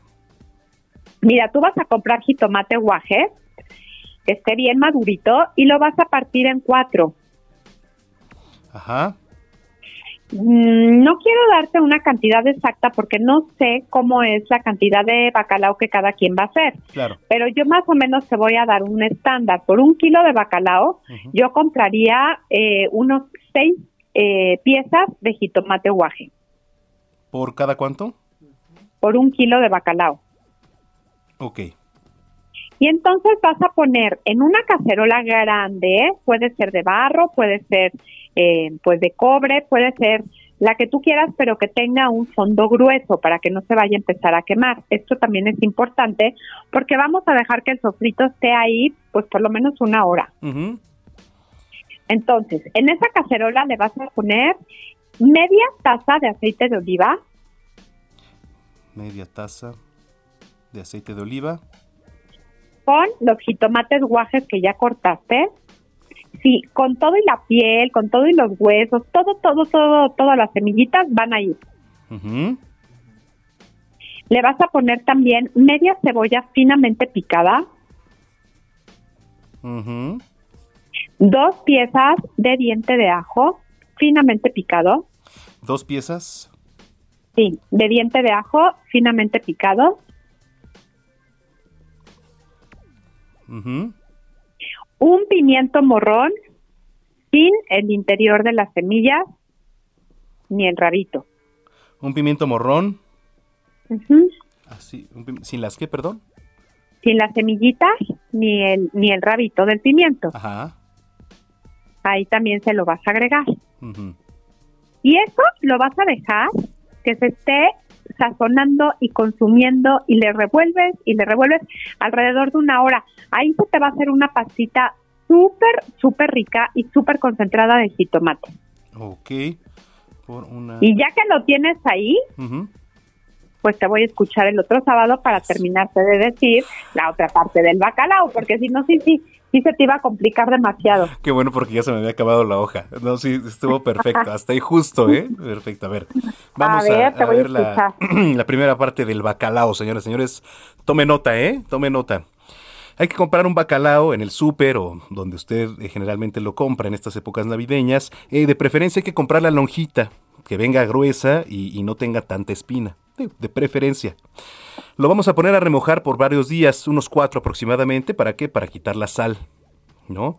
Y hay que empezar a limpiarlo para quitar las espinas, porque de Oye, verdad... Manuel, sí. pero algo que es importante es, hay que cambiar el agua. Si tú lo dejas nada más en la misma agua durante cuatro días, pues esa Pues agua es lo tiene mismo, mucha ¿no? sal. Ah, exactamente. Entonces es importante el cambio de agua. Cambiar el agua, exactamente. Bueno, eh, lo vamos a empezar a limpiar porque de verdad, para los que nos vienen escuchando, usted no me, deja, no me dejará mentir, a la hora de comerlo, pues es bastante incómodo estar pues quitando las, las este, espinas, ¿no? Entonces hay que limpiarlo. Es un trabajo minucioso, pero bueno, pues que se va a agradecer a la hora de, de la degustación. Por otra parte, vamos a hacer un sofrito de jitomate. ¿Cuál es la receta? Bueno, va a comprar jitomate guaje y a partirlo en cuatro. Eh, dependiendo usted cuántos sean, pero unas seis piezas por kilogramo. Lo vamos a poner en una cacerola grande con un fondo grueso, ya sea de, de barro, de aluminio. ¿Aluminio también está bien, Pau? ¿Sí? Fíjate que de aluminio no me encanta. Prefiero de barro, prefiero eh, hasta de teflón, te- Ah, prefiero también las de cobre. Ah, ok, perfecto, de cobre. Eh, ponemos media taza de aceite de oliva con los jitomates, con todo y todo, media cebolla finamente picada, dos piezas de diente de ajo también finamente picado, un pimiento morrón sin las semillas ni la colilla, y lo vamos a dejar sazonar, lo vamos a estar moviendo, hay que darle gusto, hay que este pues consentir, ¿no? Hay que consentirlo por aproximadamente una hora, ¿es correcto? Es correcto, hasta que veamos que se nos hace como ya una pastita Ajá. y que se concentran impresionantes los sabores. Hasta ahí nos vamos a quedar para que el próximo sábado eh, culminemos este fabuloso platillo típico de Sembrino. Exactamente, para que todos los que nos están escuchando ahorita, pues no se lo pierdan, que el próximo sábado a las 3 de la tarde vamos a continuar con esta receta que es icónica de la Navidad. Me parece perfecto, Pau. Oye, pues, ¿dónde te podemos seguir en tus redes sociales?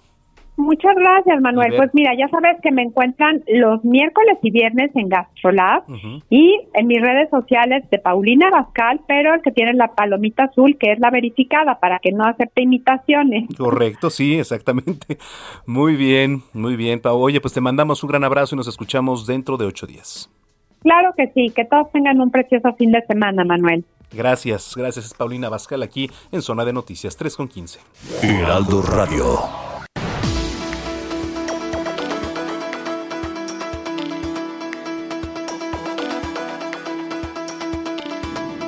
Oiga, eh, le platico, 4 de diciembre también, le platicaba hace, hace rato que se celebra el Día Mundial de los Bancos.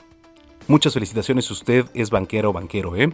Pero también 4 de diciembre se celebra el Día Internacional del Guepardo, el animal terrestre más rápido del mundo, que ahora, bueno, pues está librando una carrera contra su propia extinción. Quedan menos de 7100 guepardos en la naturaleza, lo que convierte al guepardo en el felino más amenazado de África. Más adelante le voy a platicar por qué se celebra hoy el Día del Guepardo. Y en 3 de la tarde, ya con 16 minutos, vamos a la entrevista. Heraldo Radio.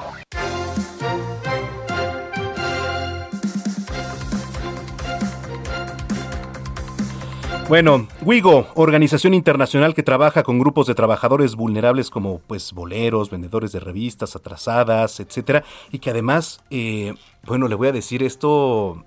Usted va caminando por las calles y ve al organillero, ve por ejemplo también al vocero de revistas, de periódicos, que ya hay muchos menos, pero sí los hay, y además son íconos aquí en nuestra capital. ¿eh?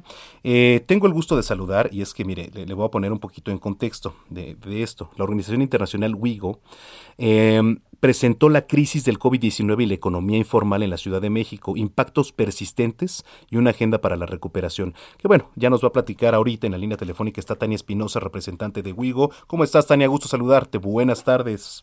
Igualmente, Manuel, buenas tardes, muchas gracias. Gracias, platícanos. Como bien lo dices, Sí, eh, presentamos ese estudio de cómo ha impactado el COVID o la crisis del COVID en las personas trabajadoras en empleo informal. Hicimos 207 encuestas o entrevistas telefónicas a trabajadores y trabajadoras de cuatro sectores en junio y en julio de este año. Y los cuatro sectores fueron comerciantes en tianguis, trabajadoras del hogar, trabajadores voluntarios del Servicio Público de Limpia y personas trabajadoras no asalariadas. Dentro de las personas trabajadoras no asalariadas entran justo las que estabas mencionando, como los boleros, eh, los vendedores de publicaciones y revistas atrasadas, organilleros, los músicos de Garibaldi, etcétera. Entonces, lo que descubrimos fue que hasta mediados de 2021 había menos trabajo, menos ingresos, aumento en las deudas, reducción de los ahorros, inseguridad alimentaria y falta de apoyo del gobierno. Entonces, en la parte de reducción en la capacidad de trabajar, si bien es cierto que muchas de estas personas ya regresaron a sus trabajos, eh, también es cierto que en promedio, en una semana típica antes de la pandemia, trabajaban 4.9 días y ahora trabajan 3.8 días. Es decir, más de un día menos de lo que trabajaban antes. Esto ha tenido obviamente un impacto en los ingresos y 81% de las personas entrevistadas nos dijeron que tienen menos ingresos en el hogar ahora en comparación con antes de la crisis. Y ahí, por ejemplo, las más afectadas son las personas trabajadoras no asalariadas, que antes de la crisis ganaban una mediana de, 10, de 208 pesos al día y ahora ganan una mediana de 135 pesos al día. Entonces, a su vez, esto, ¿eh? muy poco, y esto ha tenido un impacto en la inseguridad alimentaria. Entonces, 67% nos dijo haber reducido el consumo alimentario en los últimos 12 meses y 71% dijo que algún miembro del hogar se había saltado una comida o había reducido la variedad de alimentos que estaban consumiendo.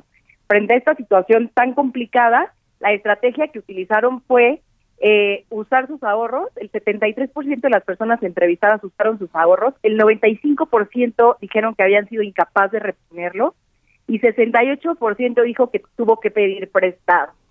Entonces, lo que vimos básicamente en, en, pocas palabras es que la recuperación es muy poca y es muy lenta también. Y todo esto desemboca en, en, mayores deudas para ellos. Totalmente. O sea, tienen menos ingresos y aparte ahora tienen deudas. Claro. Y la ruta para la recuperación que nosotros proponemos se compone de, de tres partes. La primera es que haya eco, apoyo económico inmediato por parte del gobierno.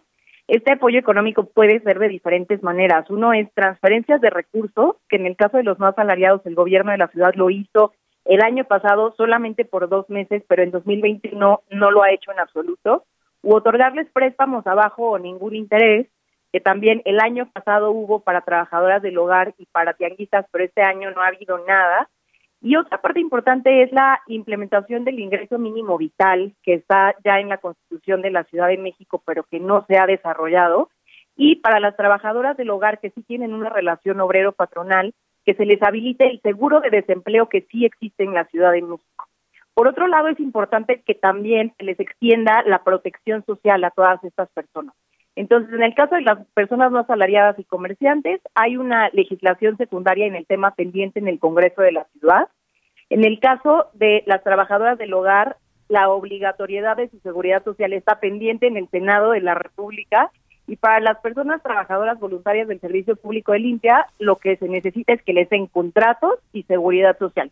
Y una tercera parte es que se les incluya a todas estas personas en el plan de recuperación económica de la ciudad. La ciudad actualmente tiene un plan de recuperación económica para las personas eh, trabajadoras formales, pero no así para las personas trabajadoras en empleo informal, que representan el 50% de las personas que trabajan en esta ciudad y son alrededor de 2 millones de personas. Y este plan lo que nosotros proponemos es que incluya, por ejemplo, medidas como que se ponga fin a toda clase de acoso, desalojo o cualquier tipo de criminalización a las personas trabajadoras en el espacio público, que se simplifiquen los trámites para obtener licencias o permisos de trabajo, que se avance en el marco legislativo que proteja sus derechos y su trabajo y que se cree un registro de personas trabajadoras en empleo informal en la ciudad, de tal manera que a partir de eso se puedan generar políticas públicas o programas sociales que ya tengan a los beneficiarios identificados.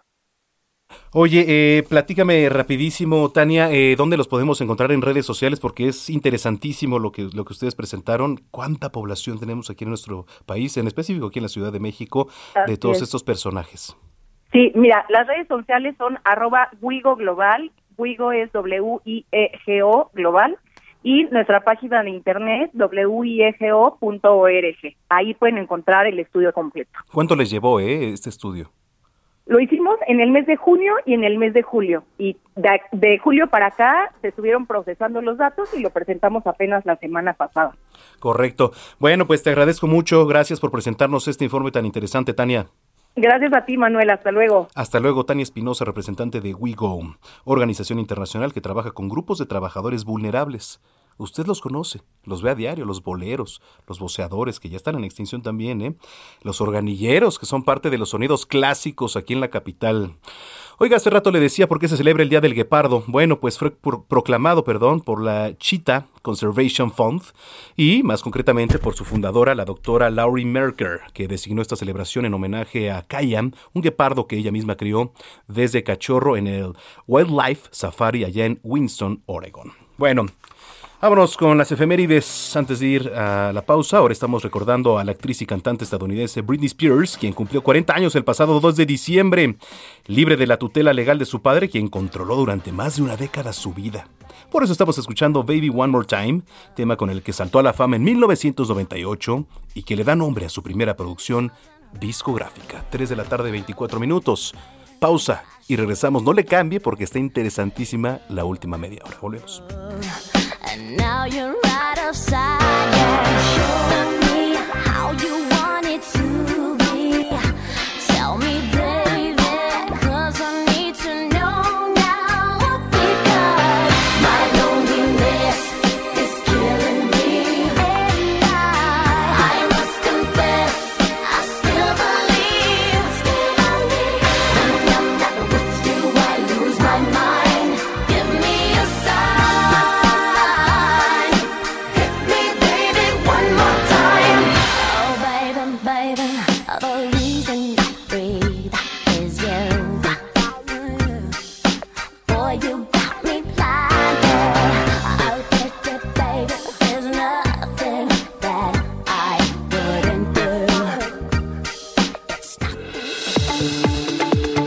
Vamos a una pausa y regresamos con Manuel Zamacona a Zona de Noticias por Heraldo Radio.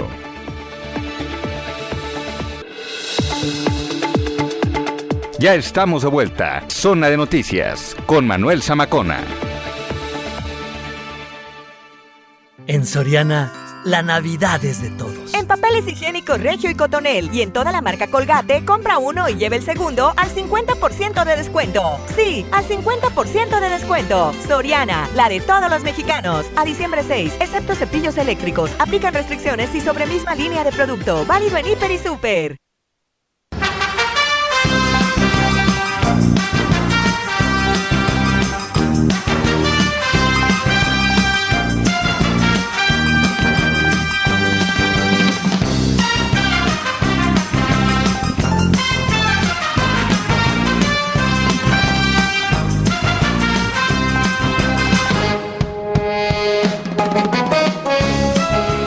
Son las 3 de la tarde ya con 31 minutos en el tiempo del centro de la República Mexicana. Gracias por continuar con nosotros y entrar de lleno a la última media hora de información aquí en Zona de Noticias. Y estábamos entrando con esta icónica rola de la serie Hawaii 5.0 porque eh, se viene ya el próximo 11 de diciembre el Pacífico e Open que tiene que ver con los temas de surf aquí en, en- en este, en nuestro país y me da mucho gusto recibir aquí en el estudio, en esta cabina, a Gustavo Duccini. Él es el director general de este evento. ¿Cómo estás, querido Gustavo? Qué gusto Muy saludarte. bien, muchas gracias, feliz de estar aquí, gracias por el espacio. Al contrario, oye, ¿qué se nos viene para el próximo 11?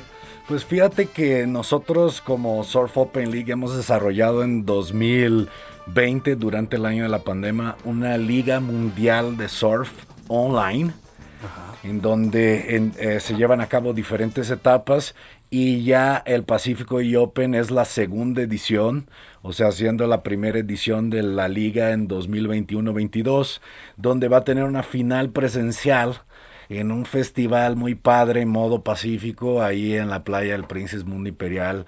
Eh, felices de regresar, ¿no? A la playa, regresar a, a reunirnos con amigos en un buen ambiente ahí playero eh, en Acapulco. ¿Este evento es internacional? Sí, es un evento internacional, es una etapa del circuito mundial de surf online, eh, que justamente el año pasado, durante la pandemia, fue su primera edición, donde se llevó a cabo una etapa en México, en Chile, eh, Sudáfrica, Estados Unidos, Japón, eh, Europa, entre otros, entre otras regiones. Eh, así que pues México no podía dejar de tener su etapa ya con tan buenos surfistas, ya con este momento de las Olimpiadas y del crecimiento del deporte, ¿no? ¿Qué tan nobles son las aguas mexicanas para surfear?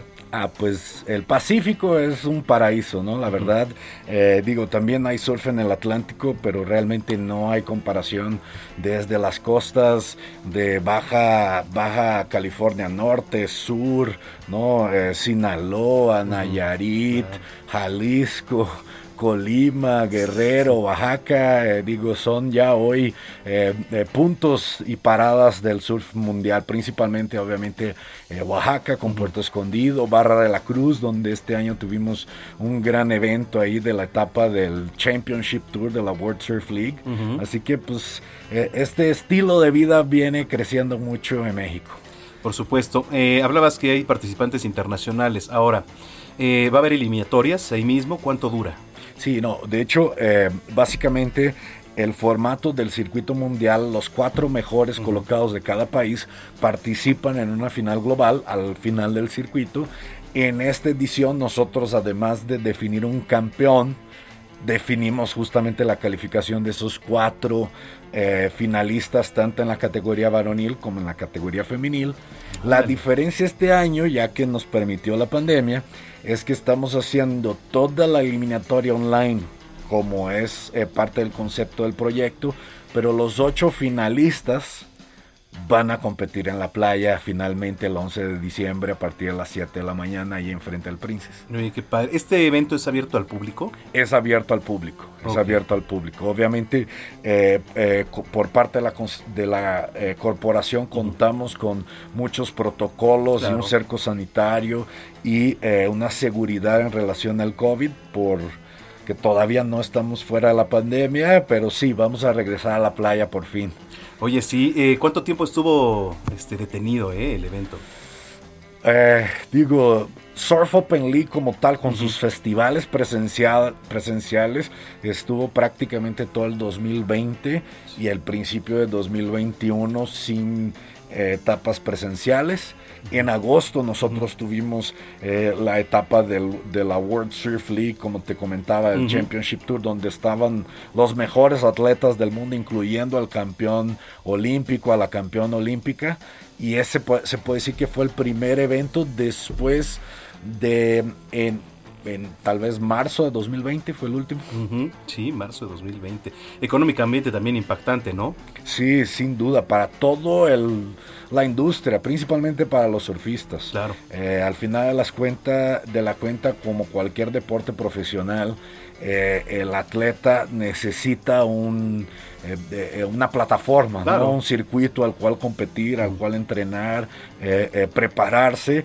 Y digo, durante 2020 y 2021 fue una incógnita, eventos en algunos países donde estaban permitidos y ya por fin en México regresando con los mejores atletas del país. Oye, sí. saludos a todos los que nos escuchan allá en el bello puerto de Acapulco, aquí a través de esta señal de Heraldo Radio les mandamos un gran saludo porque nos escuchan en toda la República Mexicana, aquí en Zona de Noticias, en particular allá en Acapulco, muchos, muchos saludos, que, que este, ganas de andar por allá.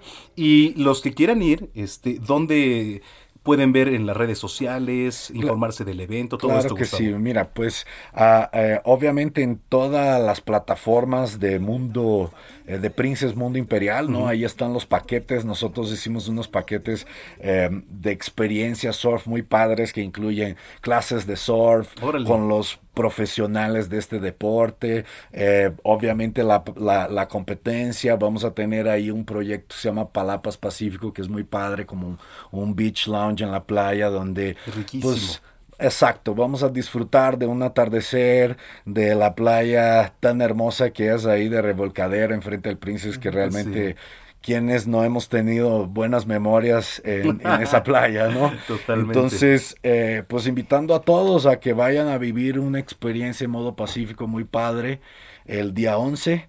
Eh, pueden checar a través también de nuestras redes sociales Surf Open League toda la información de los paquetes. Si tú ya estás en Acapulco, vamos a tener promociones eh, y dinámicas para que te ganes una clase de surf, eh, una experiencia con los mejores surfistas del país, la fiesta, en fin, todos, todos súper invitados ahí a disfrutar de la experiencia del surf. Perfecto. Oye, pues toda la suerte del mundo para la próxima me van a tener por ahí. Y así como bien, Uriel, que se va, como Uriel Ramírez, que seguramente nos está escuchando y que se va de gorrón, ¿no? Ahí al, al surf, pero bueno, me da muchísimo No se gusto lo que pierde, vaya, Uriel. No se lo pierde por nada. Oye, pues mucho gusto y gracias por habernos este, compartido esta gran experiencia, Gustavo. Muchísimas gracias a ustedes por el espacio y nos vemos por allá en Acapulco el 11 de diciembre. Gracias, gracias. Es Gustavo Duccini, director general de Pacífico y Open. No se lo pierda allá en el bello puerto de Acapulco. Son las 3 de la tarde con 38 minutos. Hablemos de tecnología con Juan Guevara.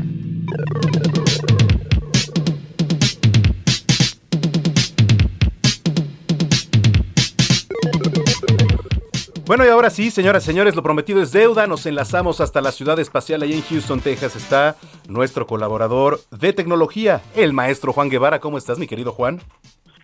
Mi queridísimo maestro Manolo Zamacona de comunicación y eh, similares. sí, sí, sí, exactamente. Exactamente. Oye, fíjate que eh, hace un par de días, de hecho fue el, el jueves de esta semana, Twitter anunció una serie de anuncios que nos afectan a todos. Y esto es importante porque van a eliminar a cualquier tweet que tenga fotografías de personas si estas personas que aparecen en este tweet no dan su, su, su consentimiento explícito de que su fotografía sea publicada. Esto es un revés y es un cambio de política de Twitter muy importante porque, porque Twitter pues siempre se ha destacado por ser el paladín de la libertad de expresión. Ahora van a quitar tweets si la persona que aparece en el tweet, en este caso una fotografía de alguien, no se tiene un consentimiento directamente para que, esta fotografía.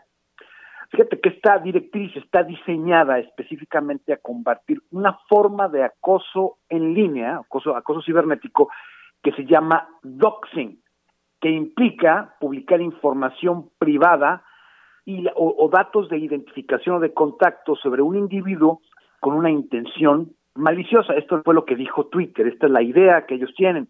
Ahora, en la práctica, ¿esto qué significa? Fíjate que si, si, si existen imágenes de una persona o de, o de alguna circunstancia que tenga que ver con fotografías eh, y se publican sin el, cons- sin el consentimiento de esta persona, los usuarios pueden marcar este tweet como no apropiado en la página de Twitter que es help.twitter.com, lo marcas y entonces Twitter analiza, tiene un equipo de, de seguridad ahora que va a estar analizando estos tweets que marquen como no apropiados y si este tweet no eh, no tiene el consentimiento explícito de la persona que aparece, pues lo van a tumbar. Ahora, si es una persona pública, si es un político, si es una, eh, eh, digo, una persona con un perfil público importante, pues bueno, obviamente no lo van a, no, no van a efectuar esto. Esto es, no va a ser un algoritmo el que decida si lo tumban o no, Sino sino alguien va que verifica. eh, eh, alguien que verifica, porque si no imagínate. Entonces, eso, eso, pero eso es importante porque a la gente que reportamos en medios de comunicación puede tener un- una repercusión importante, eh, o la gente que siente que está siendo acosada eh, de manera cibernética. Sucede y muchas veces, ¿sí? El dueño de una empresa que tiene que cerrar operaciones en un país y los empleados se le sublevan, bueno, eso puede ser un ejemplo. Eh, la pareja que pues ya despide a la pareja, ¿no? O sea, tu peor es nada, te dice de goodbye y decides publicar fotografías después de que ya no son pareja. Eso no se otro- hace. ¿No? No, pero fíjate que, no, pero bueno, no se hace, pero pasa. Sí pasa, Y claro. Lo de menos es que salgas agarradito de la mano.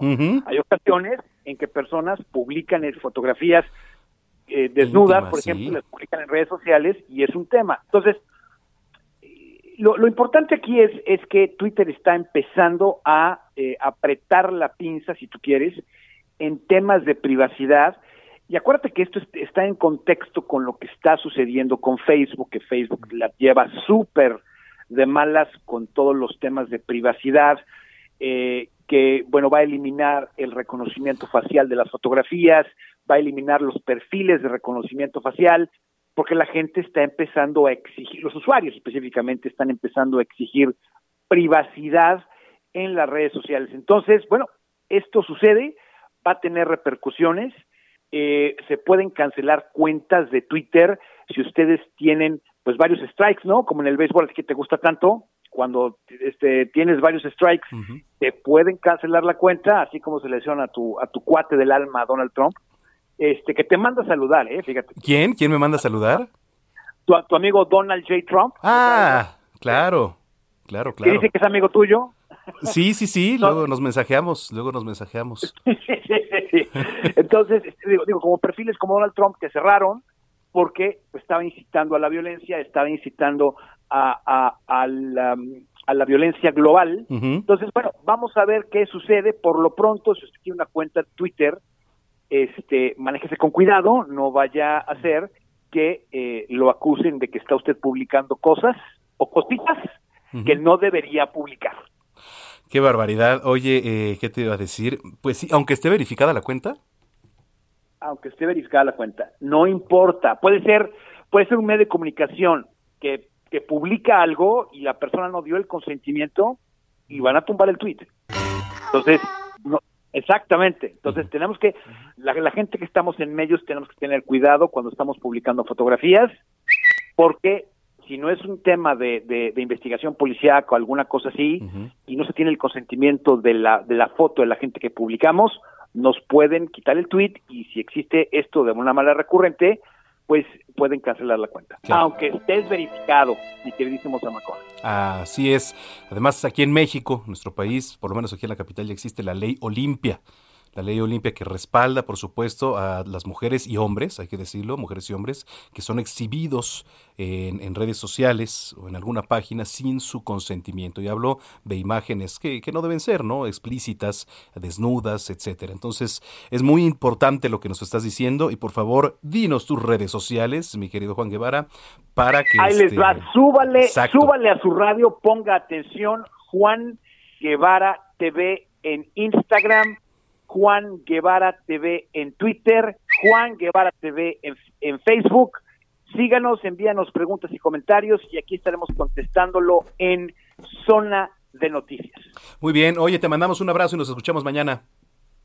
Si Dios nos lo permite, pórtense mal, cuídense bien. Gracias, gracias. Es Juan Guevara aquí en Zona de Noticias. 3 de la tarde con 45 minutos. Heraldo Radio. Recomendaciones culturales con Melisa Moreno. Bienvenidos a la Agenda Cultural del Heraldo de México. Yo soy Melisa Moreno, editora de artes, y esta es la selección de eventos para Zona de Noticias. La palabra que aparece es el libro con el que Enrique Díaz Álvarez ganó el premio Anagrama de Ensayo. Este es un libro sobre la violencia y la palabra. No la palabra que se utiliza para legitimarla desde el discurso de los vencedores, sino la que irrumpe para confrontarla. Porque la violencia se ejerce con el lenguaje, pero también se combate con él. En este libro, Díaz Álvarez plantea una política del testimonio que entrecruza la ética y la estética a la hora de explorar la potencia crítica de lo sensible. La palabra que aparece, el testimonio como acto de supervivencia de Enrique Díaz Álvarez, es editado por Anagrama Océano. A golpe de calcetín, cuento de Francisco Hinojosa, ahora materializado en escena, presenta un personaje bastante peculiar, Paco Pollo, un niño que abandonó la escuela a consecuencia de la crisis económica que se enfrentaba en la época postrevolucionaria. Es así como Paco Pollo recorre las calles de la Ciudad de México vendiendo periódicos a golpe de calcetín, expresión coloquial que se usa para referirse a alguien que anda a pie o que aprende lo que sabe a través de la experiencia. De pronto, un misterioso personaje le ofrece comprarle todos sus periódicos a cambio de que le haga un favor. Pero Paco acepta sin imaginar que una misión aparentemente fácil y divertida lo conducirá a formar parte de los titulares de los diarios que él mismo vendía. A golpe de calcetín se presenta en el Teatro Helénico hasta el 19 de diciembre. La música es un tema fundamental en la obra y el pensamiento de Carlos Monsiváis. Por ello, el Museo del Estanquillo decidió crear Monsiváis el Musical, la cual ahonda en la manera en que cantantes, géneros musicales y estilos influenciaron la escritura del cronista al tiempo que musicalizaron sus ideas sobre la historia y la cultura mexicana. La muestra se compone de 600 piezas entre fotografías, dibujos, grabados, vestuarios de artistas, miniaturas, libros y partituras, todos provenientes de la colección Carlos Monsiváis. Monsiváis el musical se podrá visitar hasta el 31 de julio del 2022. Esta fue la agenda cultural de esta semana. Yo soy Melisa Moreno y me encuentras en arroba melisototota. Nos escuchamos la próxima semana.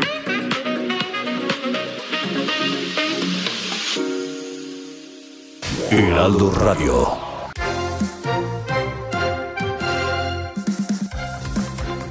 Bueno, pues ahí tiene la agenda cultural de este fin de semana en voz de mi querida Melisa Moreno. Muchísimas gracias. Al inicio de este espacio le platicaba la tragedia, ¿eh? Una erupción del volcán Semeru en el sureste de la isla indonesia de Java cubrió este sábado de ceniza pues varias poblaciones anexas al monte sin que de momento los equipos de emergencia hayan informado de víctimas mortales. Por ahí, bueno, eh, se hablaba de una persona fallecida ¿eh? por, por esta ceniza. Imagínese la escena. Una serie de vecinos ahí de la población de Lumayang han oído a toda prisa mientras a sus espaldas avanzaba una enorme nube de humo y ceniza que así más o menos se escuchó. Ay, creo que estaba por ahí el, el audio. Bueno, ahorita lo vamos a tener. Según uno de los videos publicados en las redes sociales por los testigos de la explosión del Semerú de 3.673 metros de altura y uno de los volcanes más activos del país. Esta sorprendente erupción tuvo lugar a plena luz del día, ¿eh? Eran por ahí de las 3 de la tarde con 30 minutos hora local de allá. Pero la espesa nube emitida por el Semerú eh, sumió en la oscuridad momentáneamente algunas zonas asentadas cerca de este monte. Así que, bueno, terrible, ¿eh? estamos viendo las imágenes. Por cierto, se volvió tendencia en las redes sociales. Eh, algunos tweets decían el hashtag Semerú al este de la isla de Java, allá en Indonesia, entra en erupción lanzando enormes columnas de cenizas que están llegando hasta los 15.000 metros de altitud. No es la primera vez, este año dicen, que el volcán de 3.676 metros de altura erupciona, ya lo hizo en el mes de enero. Así se escuchó.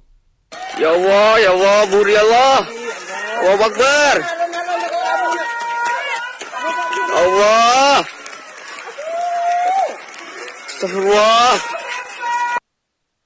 Imagínese usted estar viviendo esa escena, ¿no? Porque además, si yo le pudiera describir, pues hay palmeras en el lugar, es un lugar, pues, de alguna manera un poco enlodado, ¿no? Hay casas muy cercanas, y lo que está de protagonista es esta enorme nubarrón de ceniza. Pues así las cosas, y esperemos que todo, todo esté bien por allá en Indonesia. Cuando son las 3 de la tarde, ya con 50 minutos. Heraldo Radio.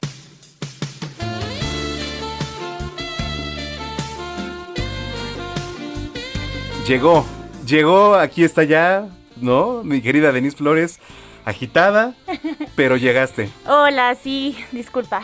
¿Cómo están? Buenas tardes. ¿Qué dices? ¿Todo bien? Sí, bien.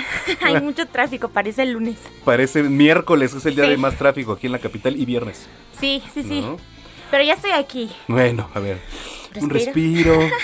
¿De qué nos vamos a platicar? Fíjate que el primero de diciembre eh, se conmemoró a nivel internacional el Día Mundial del SIDA o pues el Día Mundial de la Lucha contra el VIH, ¿no?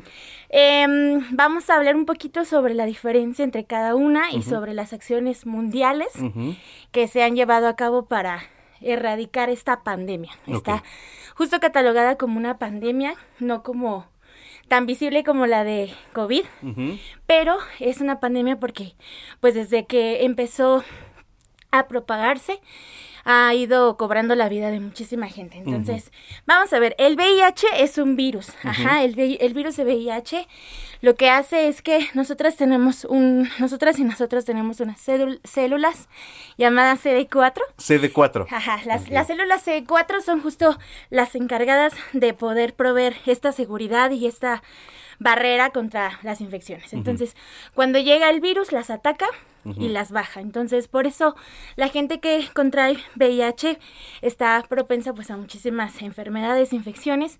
Y si no es tratable, porque sí es tratable, no es curable, sale todavía no hay una cura contra el VIH, pero sí hay un tratamiento y cuando es eh, se puede tratar eh, la persona puede ser indetectable, ¿no? Entonces en este caso no tiene esta posibilidad de transmitir la infección, pero cuando no es tratable puede pasar a una etapa SIDA, cuando ya hablamos justo de una en- enfermedad de eh, conjunto de síntomas y síndromes que hacen que la persona pueda tener pues menos calidad de vida, estar más propensa a infecciones, enfermedades y que pueda llegar a fallecer.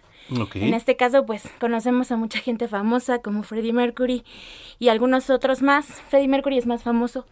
por- Sí, pues quizá de los personajes, ¿no? Más famosos Ajá. que empezaba a destapar todo esto. Sí, exactamente. Y bueno, todo esto, eh, comenzar y mencionar que empezó en 1980, justo como con el despertar de todo el mundo. Y bueno, a partir de ahí comenzó el, día- el esta, bueno, esta, esta celebración de este año.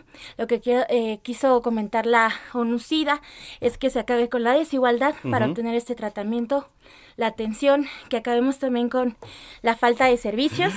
¿Y, qué más, mi querida Denise? Lo siento. Tengo súper mala respiración.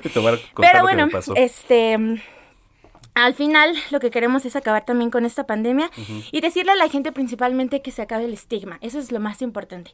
Las personas que viven con VIH o con SIDA no son sidosos, no son, este...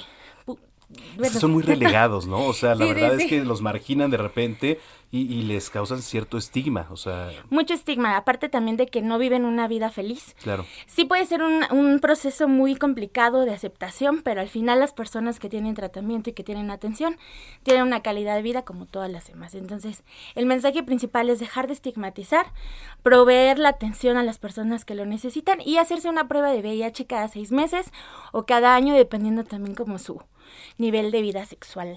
Correcto. Redes sociales, Denise. Síganos en Décate México en Facebook o Condones Prudence, usen condón y bueno, sigamos con esta pandemia también del SIDA y del VIH porque todavía no acaba. Todavía no acaba. Oye, te esperamos eh, dentro de ocho días más calmados. Sí, ya lo, ¿No? lo- lo van a ver que sí.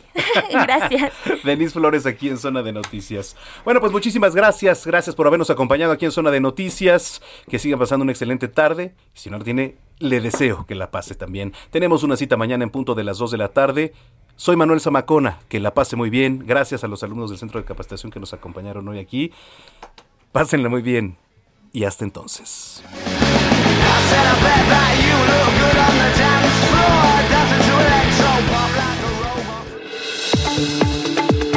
El Heraldo Radio presentó Zona de Noticias con Manuel Zamacona. Los esperamos la próxima semana en Zona de Noticias, el epicentro de la información. If you're looking for plump lips that last, you need to know about Juvederm lip fillers. With Juvederm Volbella XC and Juvederm Ultra XC, your lip look, whether it's subtle or bold, can last up to one full year with optimal treatment and no additional maintenance. Find a licensed specialist and see if it's right for you at juvederm.com today. That's J U V E D E R M.com. Add fullness to lips in adults over 21 with Juvederm Volbella XC or Juvederm Ultra XC. Do not use if you have severe allergies or a history of severe allergic reactions, or if you're allergic to lidocaine or the proteins used in Juvederm. Tell your doctor if you have a history of scarring or taking medicines that decrease the body's immune response or that can prolong bleeding. Common side effects include injection site redness, swelling, pain, tenderness, firmness, lumps, bumps, bruising, discoloration, or itching. As with all fillers, there's a rare risk of unintentional injection into a blood vessel, which can cause vision abnormalities, blindness, stroke, temporary scabs, or scarring. For full important safety information, visit juvederm.com.